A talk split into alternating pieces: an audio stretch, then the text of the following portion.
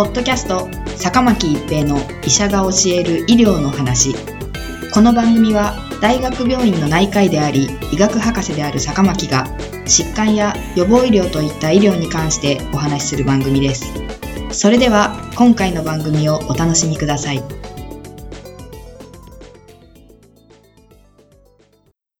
皆さんこんにちは、坂巻一平です。ポッドキャスト、坂巻一平の医者が教える医療の話。今回は新型コロナウイルス不活化ワクチンです。2020年12月上旬現在、新型コロナウイルス COVID-19 のワクチンは、ファイザー社のワクチンとモデルナ社のワクチンですが、いずれも RNA ワクチンであり、新しいタイプのワクチンです。これまでのワクチンは微生物をそのまま投与する生ワクチンや微生物を不活化して投与する不活化ワクチンでした。中国から新型コロナウイルスの不活化ワクチンの効果が報告されています。中国河南省疾病予防管理センターは、 Beijing Institute of Biological Products 社が開発した不活化ワクチン BBIBP コロナウイルスを健康な成人に投与して、安全性と免疫原性を検討する二重盲検の第1相、第2相試験を実施し、このワクチンが有望であることを報告しました。結果は2020年10月15日に、 Lancet Infectious Diseases 誌電子版に掲載されています。対象者は年齢18から80歳の健康な人で、スクリーニングを行い、SARS コロナウイルス2に対する IgM 抗体と IgG 抗体が検出されなかった人としました。除外基準は SARS コロナウイルス2感染歴のある人、湖北省など COVID-19 流行地を旅行した人、呼吸器感染症の症状がある人、臨床検査で異常が見つかった人、妊婦、痙攣発作や精神疾患の病歴がある人などです。第一層試験ではワクチンの接種量を検討しました。まず参加者の年齢で18から59歳と60歳以上の大きく2群に分け、その上で各群を1対1対1対1の割合でワクチンの抗原タンパク量2マイクログラム、4マイクログラム、8マイクログラム、プラセボにランダムに割り付けました。第1層試験では割り付けられた容量を0日目と28日目に2回接種しました。プラセボには水酸化アルミニウムを免疫不活剤として加えた生理食塩水を用いました。有害事象の追跡は4週間行い、抗体価測定用の血液標本の採取は0日、当日のワクチン接種前、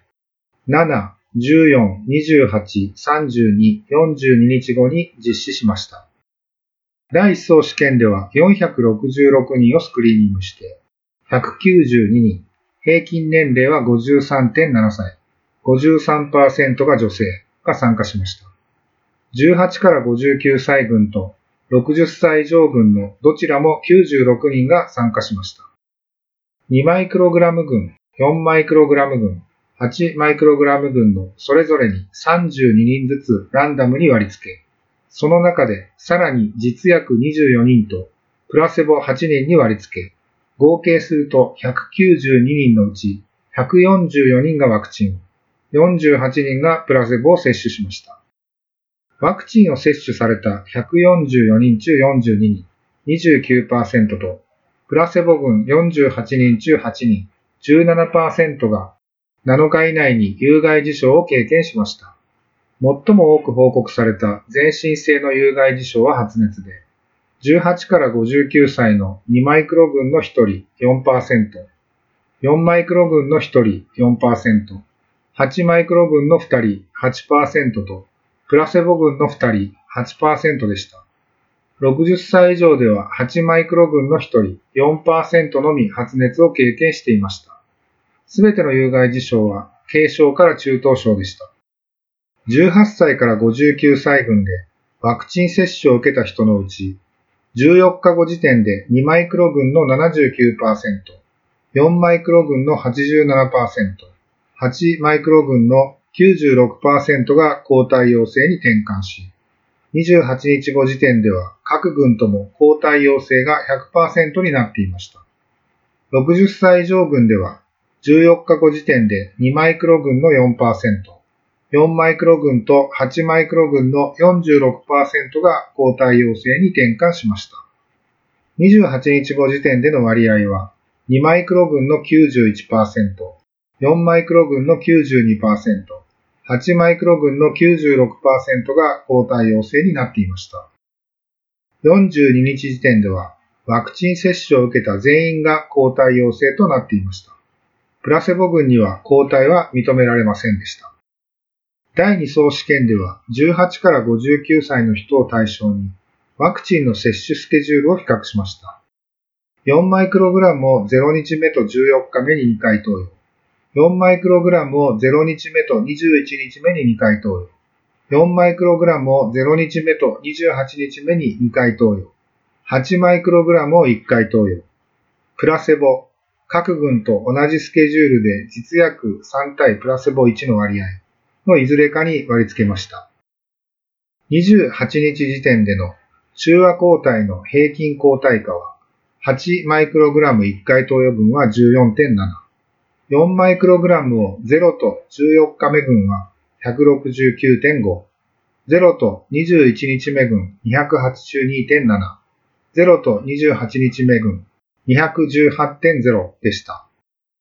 筆者らは検討されたどの容量の不活化ワクチン BBIBP コロナウイルスも安全で任用性が高かったとし、初回投与から42日の時点でワクチン接種を受けたすべての人が抗体陽性に転換していたとしています。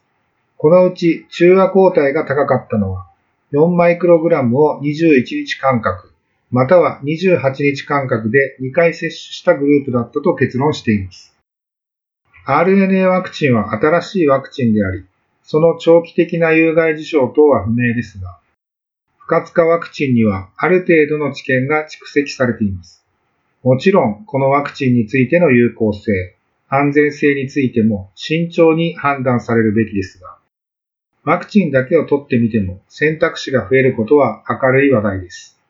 ポッドキャスト、坂巻一平の医者が教える医療の話。今回は新型コロナウイルス不活化ワクチンでした。ありがとうございました。ポッドキャスト、坂巻一平の医者が教える医療の話。今回の番組はいかがでしたか？次回の番組もお楽しみに。